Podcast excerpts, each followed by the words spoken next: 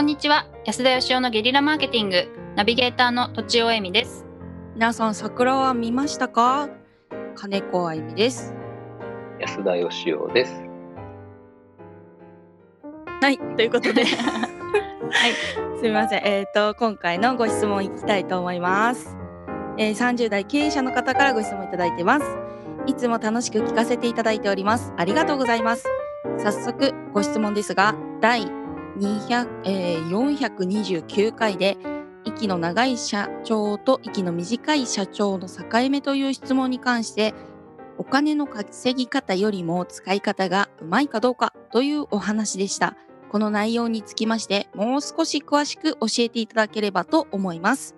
お三方が考える上手な使い方とはどういったものなのか、逆に下手な使い方とはどういったものなのかなどヒントをいただければ幸いです。よろしくお願いいたします。ということです。おお。あゆみちゃんめちゃくちゃ上手くなってるよねえ？うん。え？本当。え？なんかトレーニングとかなさってるんですか？いえなさしてないです。あでもなんかでもこと言葉がなかなか出ないですね最近。はい、すいません。なんかでもあの聞いてる人が分かりやすくなりましたね。あそうなんか抑揚もある。るしああうんよかったです。すごいよかったよかったよかった。すみません。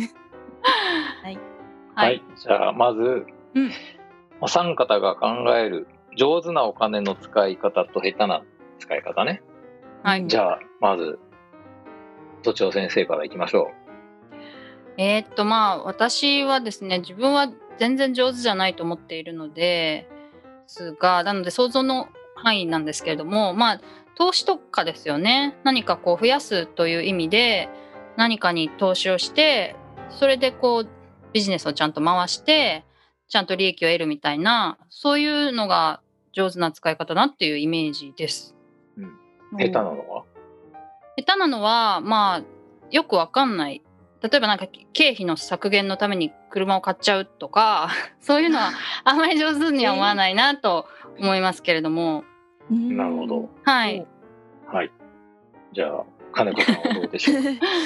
いや考えたんですけどなんか一つ買えばその後も遊べるものがなんか私は上手な使い方かなと思ってて超当たり前なことだと思うんですけど例えばゲーム機を買うとかあの自転車を買うとか免許を取るとかあとなんかもう一つがそのあの時に幸せに感じれるものを買ったりとか経験に使ったりとかっていうのがなんかやっぱ上手な使い方なのかなと思っててなんか逆に下手な使い方っていうのが思いつかなかったのか使い使いつきませんでした。あの前澤さんのお金配りはどうですか？あの賛否両論ですがあれもじゃあ下手ではないってことですね。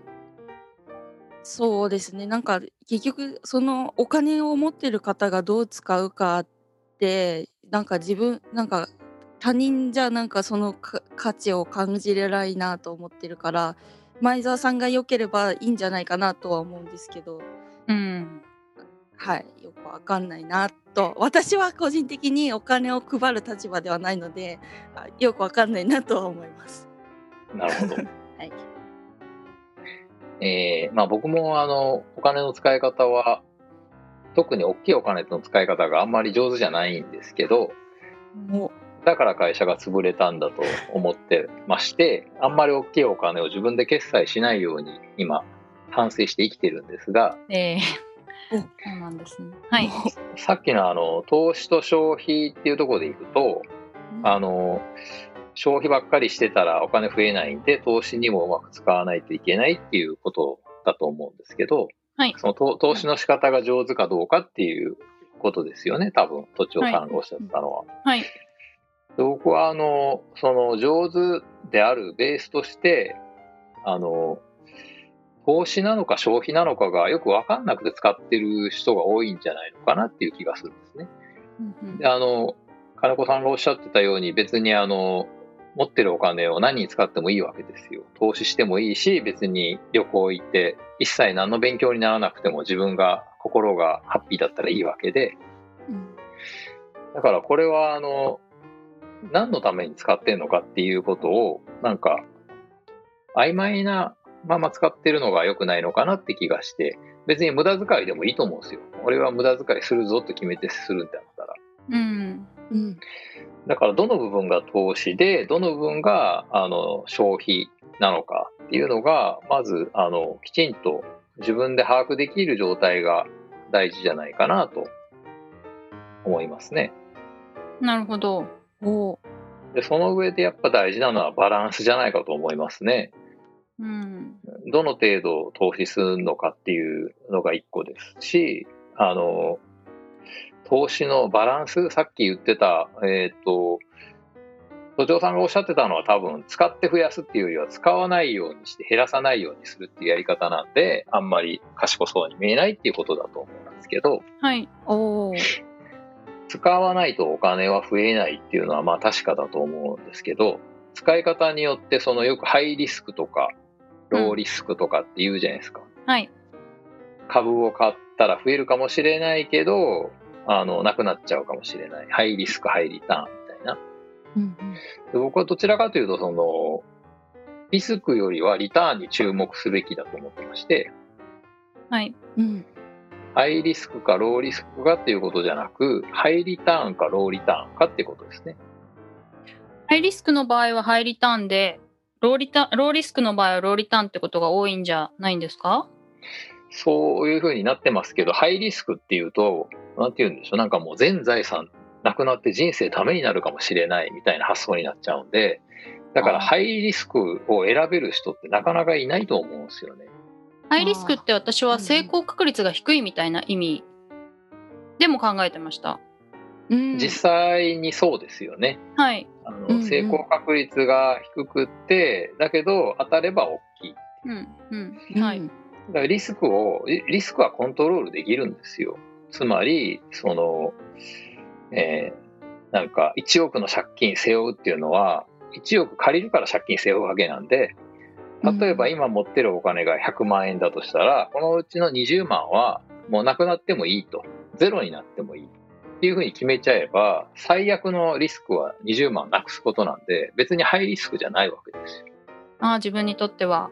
自分にとっては。うんうんたただ、その都庁さんがおっしゃるように、あの、成功確率が低いという意味では、ハイリスクかもしれないですけど、それをハイリスクっていう言葉で片付けていいのかなっていう気がしているということですね。ああ、なるほど、なるほど。それも分けて考えた方が確かにいいですね。自分にとってはリスクじゃ、そんなリスクじゃないってことですもんね。まあ自分にとっていくらぐらいまでだったらなくなってもいいのかっていうのを決めて、で、当たれば大きいけど、なかなか当たんないよっていうところにはいくらぐらい投資をして、で、当たる確率はまあまあだけど、当たっても大して大きくならないよっていうところにはどのぐらいの投資をして、あとは消費でどのぐらい使うのかみたいなことを決めとけば。はい。で、多くの人はやっぱりね、このハイリターンのところを、まあ、それこそそのハイリスク、ハイリターンっていうふうに思い込んでるんで、全然やってなかったりするんですよね。うん。うんちょっと怖いのありますよね。全然やってない。うん。だから資格を取るとか、なんかこう確実に何らかのリターンがありそうなものはやるんですけど、うんゼロになっちゃいそうなもんとか、マイナスになっちゃいそうなもんとかってなかなかやらないんですけど、はい。だからあのマイナスになるのはさすがにお勧めできないんで、金額を決めてゼロにするっていうことを覚悟して、リターンの大きなものに投資してみるっていうのはやった方がいいと。へえ。安田さんなんかやられてるんですか？そういうの。いろいろやりますよ。あの、売り上げの中の、まあ大体1割ぐらいは、もうあの、捨てる覚悟で、すごい突拍子もないことやったりしました。あの、YouTube 作ったのもそうですね。はいはいはい。じゃあなんか投資の商品を買うんじゃなくて、なんか事業とか企画として突っ込んじゃうってことですね。あ僕の場合はですね、うんうんそうですね、その、他人に委ねるのは、あの、あんま好きじゃないし、積み重なっていかないんで、スキルが。ああ、はい。だから基本的には自分への投資でゼロになってもいいもの。まあ、確かに。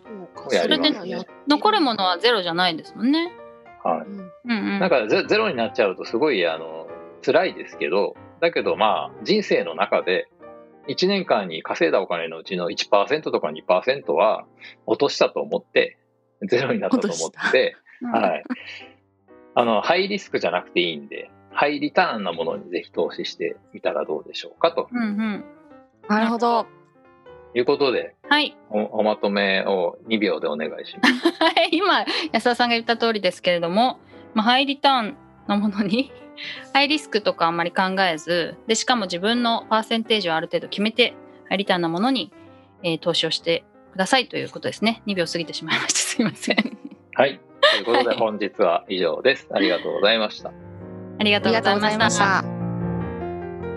本日も番組をお聞きいただきありがとうございました私たち3人でギブの実験室というオンラインサロンを始めることにしましたキャンプファイヤーファンクラブというサービスで募集をしていますので参加したい方はキャンプファイヤーで検索するか境目研究家安田義雄のホームページ安田義雄 .com からお申し込みください。来週もお楽しみに。